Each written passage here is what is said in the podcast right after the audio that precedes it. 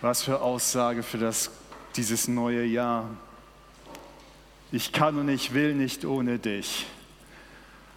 Ja, ich hoffe, dass es ein Herzenswunsch, ein Herzensanliegen in dir, dass du tatsächlich mitnimmst in dieses neue Jahr.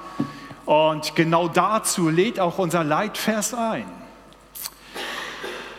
Ähm, diese Aufforderung, ihr sollt heilig sein, weil ich der Herr, euer Gott, heilig bin. Wie kam es dazu? Seit mehreren Monaten nun schon bin ich eigentlich in intensiven Austausch mit Gott über darüber, Gott, was hast du für uns als Kirche am Flugplatz für das nächste Jahr vorbereitet? Und ich gebe zu, manchmal ist es sehr stark von dem überlagert, was so auf meinem Herzen war. Auch manchmal was auf, als Last auf meinem Herzen war. Aber ich habe mir jetzt im Laufe meines Lebens zur Angewohnheit gemacht, egal was mein Herz bewegt, alles Gott hinzulegen und mit ihm zu reflektieren. Nicht nur die Last, so wie uns Psalm 55 auffordert, einfach auf ihn zu werfen, sondern zu sagen, wie siehst du das, heiliger Gott? Was sind deine Gedanken dazu? Und so fragte ich ihn noch, Gott, was, was denkst du über, über uns als Kirche am Flugplatz? Was sind deine Gedanken, deine Themen für uns? Wohin willst du mit uns unterwegs sein? Und es ist jetzt ein paar Monate her, da sprach Gott sehr deutlich zu mir, diesen einen Satz, rufe ein Ja der Heiligung aus. Es ist ein alttestamentlicher Ausspruch. Rufe ein Ja der Heiligung aus. Und ich muss ganz ehrlich sagen, ich war darüber nicht gerade erfreut, sogar ein bisschen erschrocken. Und ich merkte, dass sich in mir selber ein Stück weit auch eine Gegenwehr aufstellte in meinem Herzen. Ehrlich, Herr, Heiligung? Darüber soll ich predigen? Das ist das, was du, wozu du uns auffordern möchtest, dieses Jahr hineinzukommen? Denn ganz ehrlich, wer hört schon gerne Predigten über Heiligung, oder? Wir hören gerne darüber Predigten, dass Gott uns liebt. Dass Gott gnädig mit uns ist, dass er möchte, dass es uns gut geht. Wir wollen Menschen begeistern für Gott und ihnen sagen, Gott liebt dich, Gott vergibt dir, Gott nimmt dich an, wie du bist. Das sind die Dinge, die wir gerne anderen Menschen sagen wollen, wie wir sie hineinziehen wollen, wie wir sie selber hören möchten. Aber wer will schon hören, hey, heilige dich. Und dazu kommt, dass ich selber in, groß geworden bin in einer Phase, wo christlichen Gemeinden und Gemeinschaften sehr großen Wert gelegt haben auf Heiligung. Und das war aber eine Art der Heiligung, wo ich sage, die war für mich als Kind und als Jugendlicher nicht wirklich angenehm. Man durfte nicht böllern, Knall zu Silvester, Feuerwerk abbrennen, ich durfte keinen Tanzunterricht machen, ins Kino ging man auch nicht. Also es wurde ganz viel Wert gelegt auf eine Absonderung von der bösen Welt. Und das verstand man als Heiligung. Man hat viel Wert gelegt auf die richtige Haarlänge, auf die richtige Kleiderlänge, auf all diese Dinge. Und wer aus dieser Zeit kommt, kann sich wahrscheinlich daran erinnern und wird vielleicht so manche eigene schlechte Erfahrung damit gemacht haben. Und ich merkte, wie, wie all das in meinem Herzen mitschwang. Als Gottes Geist sagt, rufe ein Ja der Heiligung aus, erinnerte mich das an diese Zeiten zurück. Und ich sprach mit Jesus über meinen Unwillen und meine Bedenken und fragte ihn, warum? Warum soll ich darüber predigen? Du musst mir schon gute Gründe nennen. Und das tat er. Und ich möchte euch heute Abend mit hineinnehmen in die Dinge, die er mir gesagt hat als Antwort. Es waren drei Antworten. Und die erste Antwort, die ich erhalten habe von ihm, war, ich komme bald wieder. Ich komme bald wieder. Die erste Antwort. Warum ein Jahr der Heiligung? Ich komme bald wieder. Ich weiß nicht, wann er wiederkommt, das kann ich dir nicht sagen. Aber ich spürte sofort in mir, wie mich diese Antwort erschrak. Ich habe mich wirklich erschrocken, als ich Gottes Geist hörte, diese Antwort zu sagen, ich komme bald wieder. Ich weiß nicht, wie es dir gerade geht oder dir gerade zu Hause geht. In mir machte sich ein mulmiges Gefühl bereit und Gottes Geist fragte mich, ganz ehrlich, wo drinne unterscheidet ihr euch denn in all eurem Trachten und Bemühen von euren Menschen um euch herum, die mich nicht kennen? Und es geht gar nicht so sehr um Moral, gar nicht, sondern es ging eher darum, merkte ich, worauf sind wir ausgerichtet? Wie sehr leben wir, auch ich persönlich, und jetzt schließe ich mich mit ein, wie sehr leben wir im Hier und Jetzt, dass wir die Perspektive der Ewigkeit verloren haben. Wer von uns, mal ganz ehrlich, Hand aufs Herz, sehnt sich danach und betet täglich drum, Gott, Jesus, komm du wieder. Am besten heute. Und ich möchte dir überhaupt keine Angst machen, aber ich spürte in dem Moment, wow, wie steht es denn um mein Herz? Bin ich bereit? Ich sage immer, ich bin bereit und ich sehne mich nach der Ewigkeit, aber bin ich wirklich bereit in dem Moment, wenn Jesus gekommen wäre, als ich dieses Reden des Geistes Gottes gehört habe? Bin ich wirklich bereit?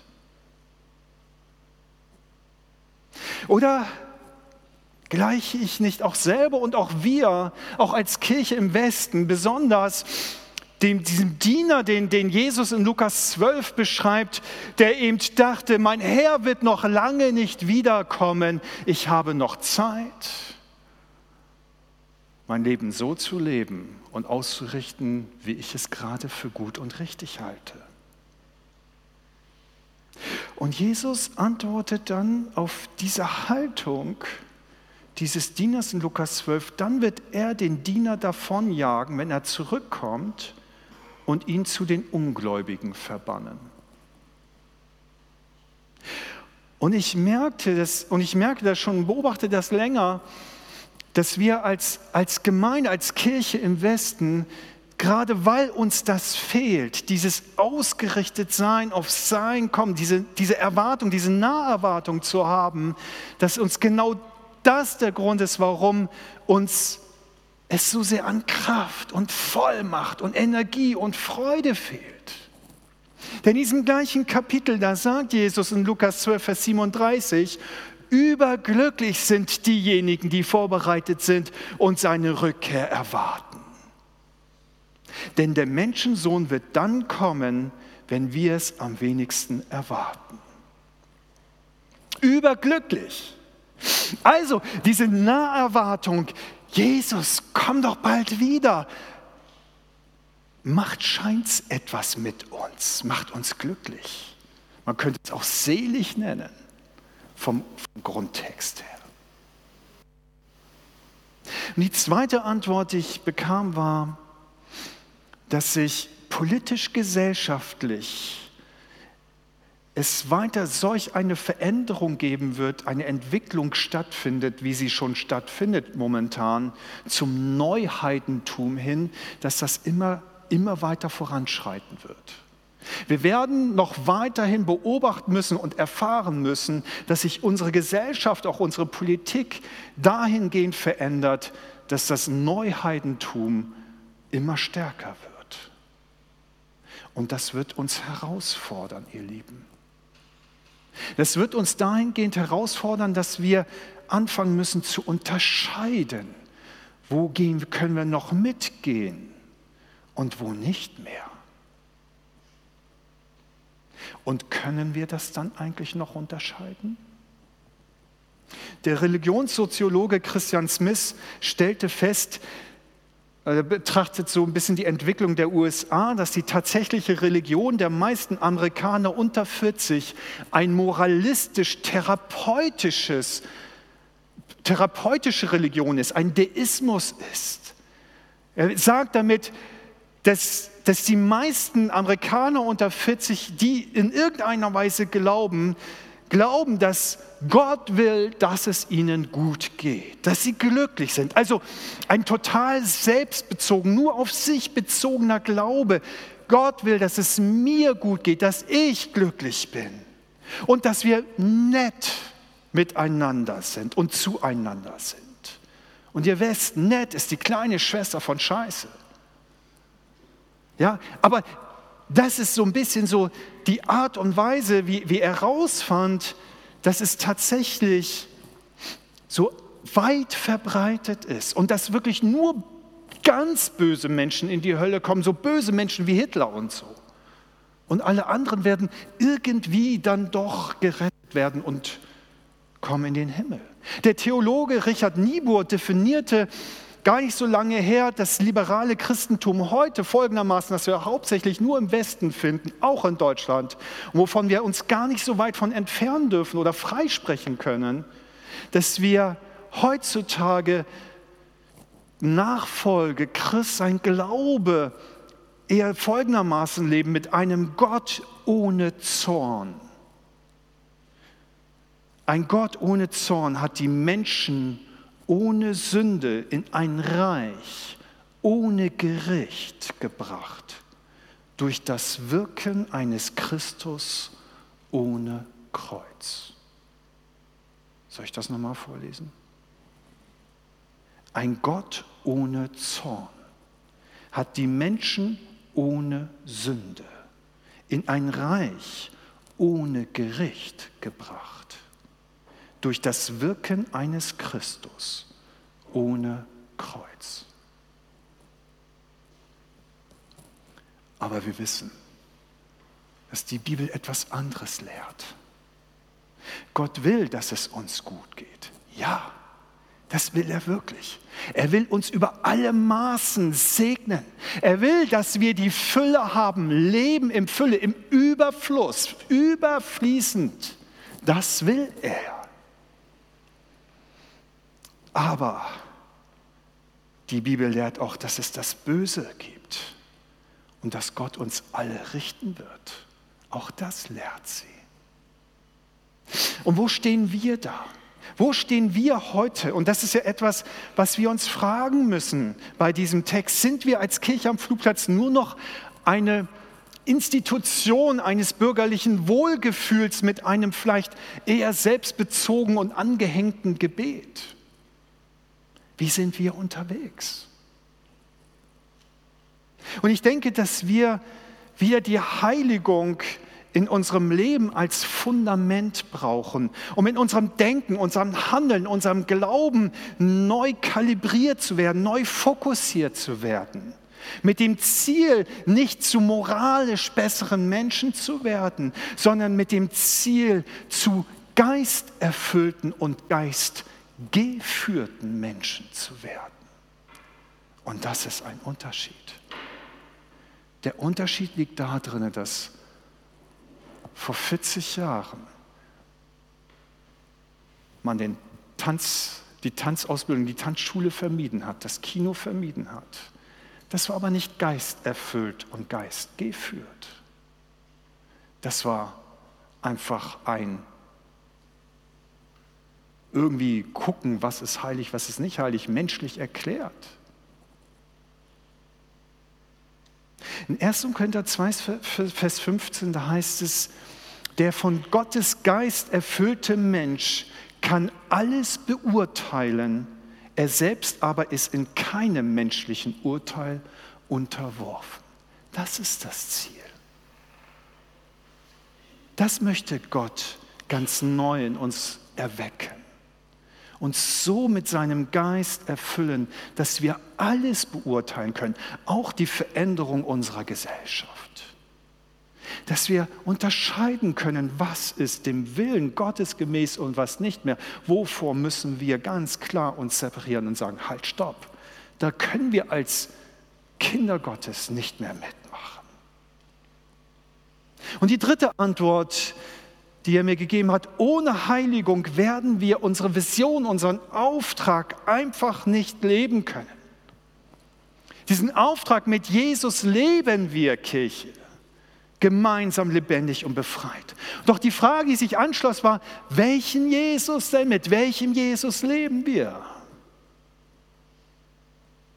Und die Heiligung ist die Basis dafür, dass Gott seinen Heiligen Geist über uns ausgießen kann und Menschen von uns angezogen werden. Hebräer 12, Vers 14, da heißt es, jagt dem Frieden mit allen nach und der Heiligung, ohne die niemand den Herrn schauen wird. Und dieser Vers hat zwei Stoßrichtungen. Ich persönlich werde Gott ohne Heiligung nicht sehen. Das ist die eine Richtung. Aber die andere Richtung heißt auch, ohne dass ich mich heilige, werden andere Menschen an mir Gott nicht sehen können. Wir können unseren Auftrag nicht leben ohne Heiligung. Denn wenn sie bei uns keinen Unterschied zu sich selbst ausmachen können, warum sollte sich denn überhaupt jemand für diesen Jesus interessieren? Oder wenn der Jesus, den wir verkündigen, den wir mit unserem Leben darstellen, dem Geist dieser Welt gleicht, wozu bräuchte ich dann diesen Jesus, wenn es keinen Unterschied mehr macht? Und hier geht es nicht um Kleidungsordnung, um Haarlänge, um Bartragen oder nicht. Hier geht es um das, was in unserem Herzen ist, was wir ausstrahlen, wie wir reden, wie wir denken, wie wir handeln, wie sehr wir uns einander lieben, uns unterstützen und begleiten, wie sehr wir uns dem Hilfsbedürftigen zuwenden. Um diese Dinge geht es. Und unser Glaube darf nicht nur einfach ein persönlicher, privater Glaube bleiben, sondern wir müssen aufstehen und in unserer Gesellschaft Unrecht und Sünde beim Namen nennen. Und ich glaube, dass Gott uns auffordert, wieder eine, zu einer Konterrevolution in unserem Land, ausgelöst durch unser Sein als Geheiligte, als Salz in unserer Umgebung, als Licht auf dem Berg.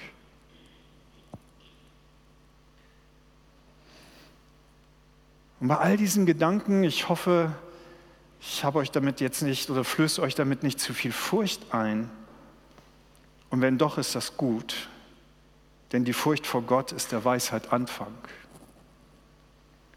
Und Gott, den Heiligen, erkennen, ist Verstand. Geht es aber bei dem Thema Heiligsein nicht darum, Angst vor Gott zu haben, sondern es geht um Berufung. Es geht um unsere Berufung, um unsere ursprüngliche, eigentliche Berufung als Mensch generell. Zu einem Leben, das all unsere Vorstellungskraft sprengt. Alle. Ein Leben zu führen, das du dir nicht ausmalen kannst. Und bei unserem Leitvers dieses Jahres geht es eben um diese Berufung aus 2. Mose 19, Vers 6. Ihr sollt mir ein Königreich von Priestern sein und ein heiliges Volk. Ihr sollt mir ein Königreich sein von Priestern und ein heiliges Volk. Das ist die Ursprungsberufung des Menschen bei seiner Erschaffung. Haben wir das vergessen? Ist es uns nicht ein Stück weit abhanden gekommen? Spürst du in deinem Herzen diese Berufung auch heute noch? Spürst du sie? Oder ist das hier einfach jetzt ein Vers, der irgendwo mal niedergeschrieben wurde? Merkst du, dass in deinem Geist etwas wieder klingt von dem, was Gott mit dir vorhat? Und Gott hat nicht aufgehört, das umzusetzen. Diese Berufung, zu der er uns, in der er uns geschaffen hat. In Titus 2, Vers 14 sagt, heißt es, Jesus hat sich selbst für uns hingegeben, damit er uns loskaufe von aller Gesetzlosigkeit und sich selbst ein Eigentumsvolk reinige, das bereit ist, von ganzem Herzen Gutes zu tun. Nicht nur äußerlich, nicht nur um einem Status quo zu entsprechen, einer Vorstellung, menschlichen Vorstellung von Heiligsein oder Heiligung, sondern von einem innerlichen Getriebensein durch den Geist Gottes Gutes tun. Seine Werke tun, die er vorbereitet hat.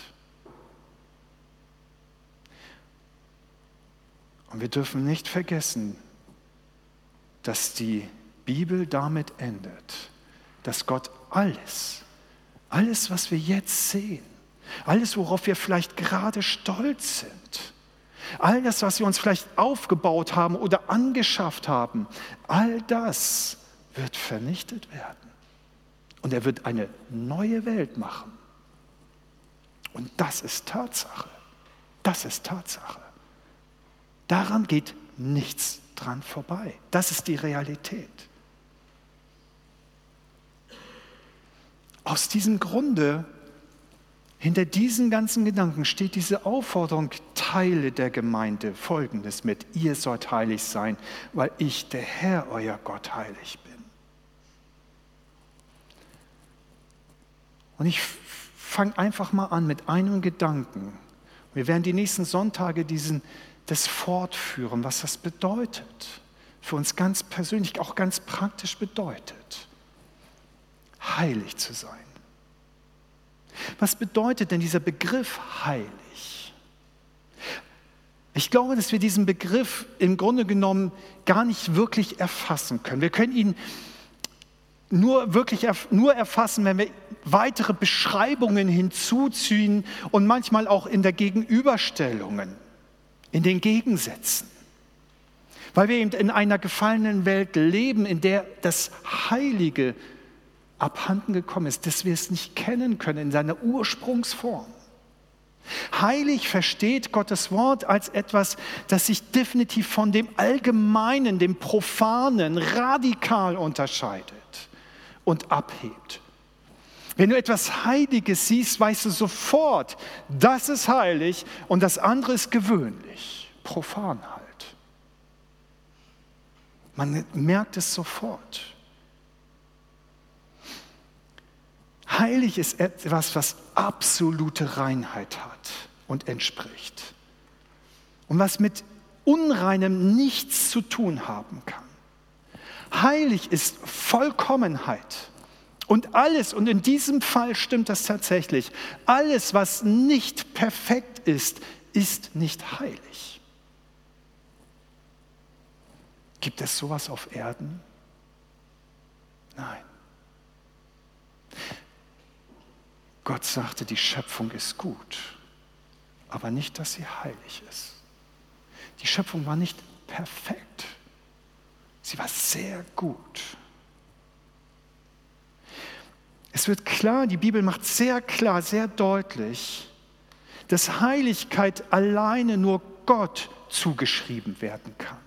Heilig, Heiligkeit bezieht sich auf diesen absolut drastischen und Unterschied zwischen Gott und seiner Schöpfung. Und damit sind wir auch eingeschlossen. Denn der Schöpfer ist vollkommen anders in seiner Reinheit, in seiner Majestät, in seiner Macht als alles Geschaffene.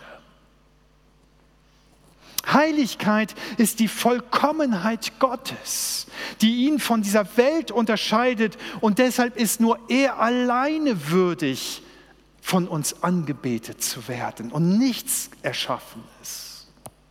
Heiligkeit ist Gottes ursprünglichste Eigenschaft. Heiligkeit ist das, was Gott in, seinem, in, seiner, in seiner Grundsubstanz eigentlich ausmacht. Nicht nur eigentlich, sondern ausmacht. die sein Wesen, seine Macht und sogar sein ewiges Dasein bestimmt. Das ist Heiligkeit. Sein absolut heiliges Wesen ohne Fehler. Er, ein Gott, der Inbegriff ist von Herrlichkeit und Schönheit und Reinheit. Das ist Heiligkeit. Und Gottes Heiligkeit kann niemals verunreinigt werden. Niemals. Es ist nicht möglich. Du kannst in Gottes Heiligkeit, wenn du ein Wasserglas nimmst und da eine Orangensaft reingießt, dann wird das durchsichtige, reine Wasser auf einmal gelb und vermengt sich mit, mit Orangensaft und du hast halt ein Mischgetränk. Das ist bei Gott nicht möglich. Nichts, gar nichts gibt es, was seine Heiligkeit verunreinigen könnte. Im Gegensatz, jegliche Unreinheit, die mit Gottes Heiligkeit in Berührung kommt, wird sofort getilgt und vernichtet, sofort ausgelöscht. So wie etwas, das in die Nähe, wenn ein, ein Meteorit in die Nähe der Sonne kommt, einfach verdampft, sich einfach auflöst. Und so ist es auch mit der Heiligkeit Gottes. Deshalb wird in 5. Mose 4, Vers 24 gesagt, dass er ein verzehrendes Feuer ist. Gott ist ein verzehrendes Feuer. Seine Heiligkeit ist ein verzehrendes Feuer. In 3. Mose 10, Vers 1, da wird uns diese Geschichte erzählt von den Söhnen Aarons, Nadab und Abihu. Und diese beiden, sie nahmen eine Räucherpfanne, taten da Feuer hinein, Rauchwerk drauf, Weihrauch drauf und wollten das in das Heiligtum Gottes hineinbringen. Aber Gott hat sie nicht aufgefordert, dieses Rauchopfer zu bringen. Und was geschah? Und das Feuer des Herrn fiel und beide starben. Und Mose sprach zu Aaron, dann heißt es in Vers 3, das ist es, was der Herr gemeint hat, als er sprach, an denen, die mir nahe sind, erweise ich mich heilig. Und vor dem ganzen Volk zeige ich meine Herrlichkeit. Und aus diesem Grunde, weil das ihn ausmacht, Gott ausmacht, seine Heiligkeit macht ihn aus, wird er niemals, niemals einen Kompromiss mit dem Bösen, mit Unreinheit oder mit Sünde schließen, es gutheißen oder ignorieren. Niemals. Er kann es gar nicht. Er kann es nicht. Wir machen das. Wir verschließen die Augen vor uns der Sünde in unserem Leben. Wir ignorieren es. Wir heißen, was Sünde ist, gut. Und was gut ist, Sünde. Aber nicht Gott. Im Gegenteil, all dies wird von ihm verurteilt, verstoßen und vernichtet. Alles, was seiner Heiligkeit widerspricht und sich seinem Willen widersetzt. Es geht gar nicht anders. Und deswegen heißt es in Hebräer 10, Vers 31, es ist entsetzlich, in die Hände des lebendigen Gottes zu fallen. Mit seiner Heiligkeit in Berührung zu kommen, bedeutet sofort vergehen zu müssen, weil wir nicht heilig sind. Und Jesus betont in Lukas 12, Vers 5, fürchtet Gott, der euch nicht nur töten kann, sondern auch die Macht hat, euch danach in die Hölle zu werfen. Dahinter steht eigentlich der Begriff, eure Seele zu vernichten. Ja, fürchtet ihn allein. Das sagt Jesus. Und ich möchte uns heute Abend fragen und diese Frage in dieses Jahr mit hineinwerfen, fürchten wir Gott? Fürchten wir ihn noch? Wenn du jetzt dein Leben anschaust, bist du bereit, jetzt vor deinen Schöpfer Gott zu treten? Kannst du es? Oder ist es vielleicht Zeit, ihn um Erbarmen anzuflehen? So wie in diesem Gleichnis, das Jesus von dem Schuldner gegenüber dem König erzählt. Und er warf sich vor dem König nieder und flehte ihn um Erbarmen an. Und ich glaube, Gott möchte uns einladen, dass wir kommen, uns vor ihm niederwerfen, uns prüfen und sagen, Gott, hab du Erbarmen mit uns, weil ich kann nicht vor dir bestehen. Du bist heilig, ich bin es nicht. Und das Schöne ist, er wird sich unserer erbarmen. Denn genauso wie Reinheit und Schönheit und Gerechtigkeit und Macht ist die vollkommene Liebe ebenso eine Eigenschaft der Heiligkeit Gottes. Gott ist eben nicht nur Reinheit und Macht und Kraft, sondern ebenso auch Liebe. Und die Liebe entspringt aus seiner Heiligkeit. Und deswegen, und aus dieser Liebe entspringt das Erbarmen und das Gnadenhandeln Gottes. Wir können also auch sagen, Heiligkeit und Gnade Gottes sind eins. Es sind, die beiden gehören auch absolut miteinander und zusammen. Und dennoch dürfen wir es nicht für selbstverständlich nehmen, diese Gnade und das Erbarmen Gottes. Denn die Heiligkeit kann sehr wohl ohne die Gnade Gottes auskommen und existieren. Doch die Gnade niemals ohne die Heiligkeit Gottes. Und genauso wie die Liebe ohne Wahrheit keine Liebe ist, kann es trotzdem die Wahrheit ohne Liebe existieren.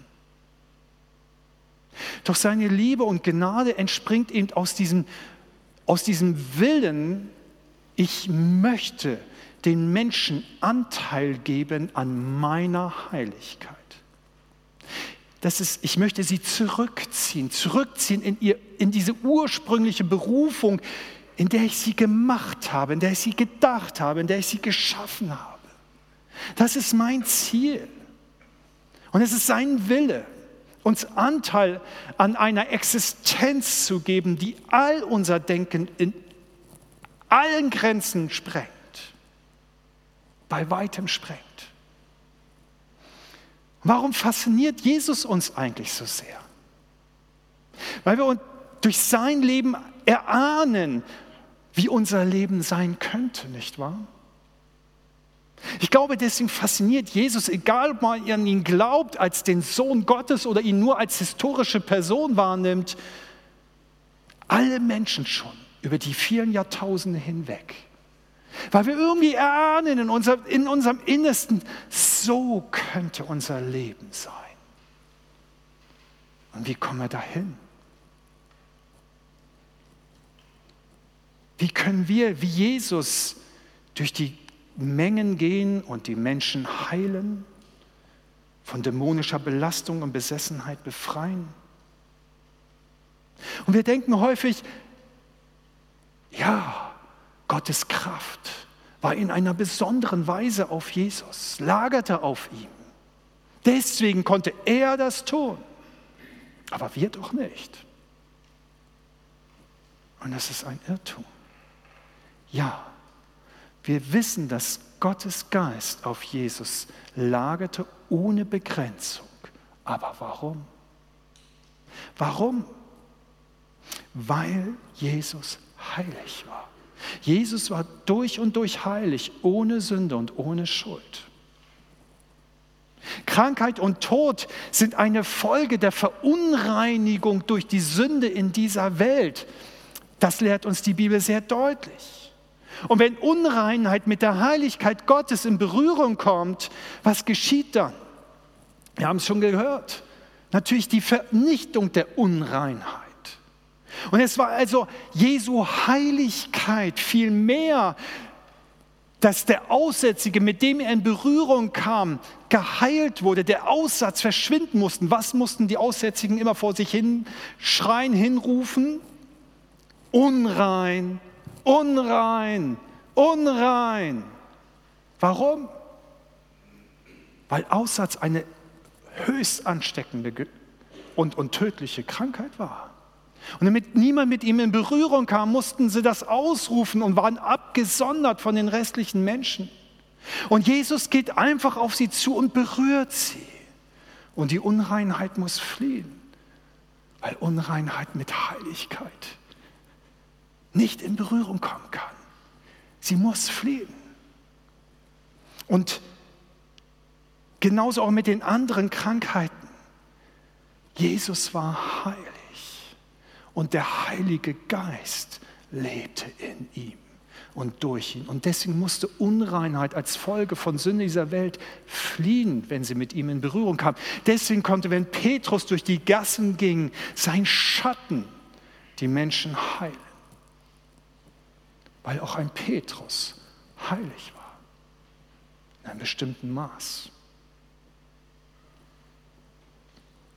Und vielleicht verbinden wir Heiligkeit immer viel zu sehr mit Moral, mit Verboten oder eine bestimmte Art zu leben, zu kleiden oder sonst was. Aber Heiligkeit, wie uns die Bibel es erzählt und weitergibt, ist vielmehr eine Energie, ist Kraft Gottes. Das ist Heiligkeit. Es ist eine, ein, ein, ein Zustand Gottes. Er, das Feuer, alles vernichtende Feuer. Feuer ist Kraft. Feuer ist Wärme. Feuer ist Energie. Heiligkeit Gottes ist viel mehr als nur ein moralischer Zustand. Heiligkeit ist die Energie, die Ursubstanz und Urenergie und Kraft Gottes. Nicht so, also im Grunde genommen genauso wie die Sünde. Paulus lehrt uns im Römerbrief sehr deutlich, Römer 7, dass die Sünde eine Macht ist. Und die Sünde steht als Macht der Heiligkeit Gottes gegenüber. Aber nicht so wie Yin und Yang, gleichermaßen mit, um Ausgleich bemüht. Nein, gar nicht, sondern so wie Licht und Dunkelheit.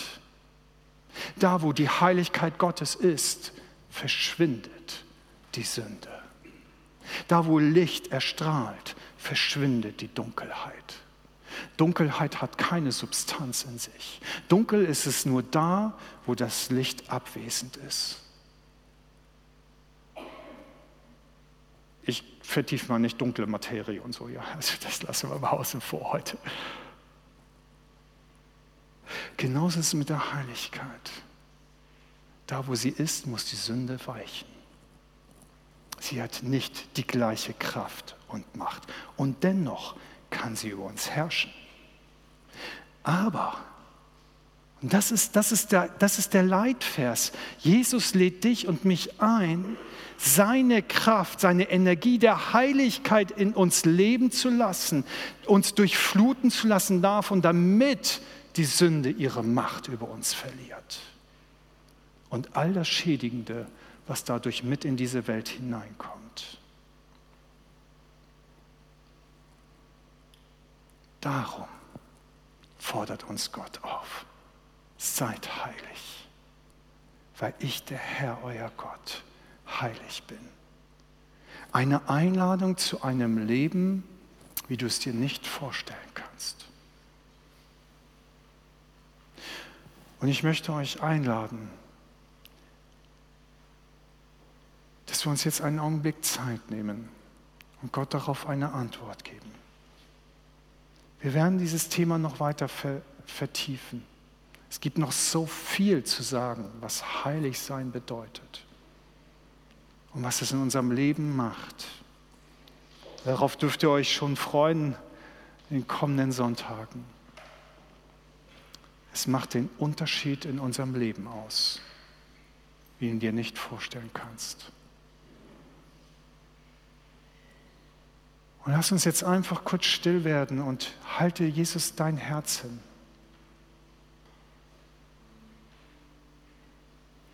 Bitte ihn doch einfach, wenn es dir möchtest, wenn du es möchtest, bitte ihn, dich hineinzunehmen, hineinzuführen in dieses Leben, das er für dich vorbereitet hat. Bitte ihn, all das zu verbrennen, zu vernichten, was sich in irgendeiner Weise ihm seiner Heiligkeit in den Weg stellt. Bitte ihn um dass er dich berührt mit seiner Kraft. Es ist keine Kraft, die dich zerstören wird. Es ist eine Kraft, die dich heiligen wird und die dich befreien möchte. Nimm dir einfach jetzt Zeit dafür.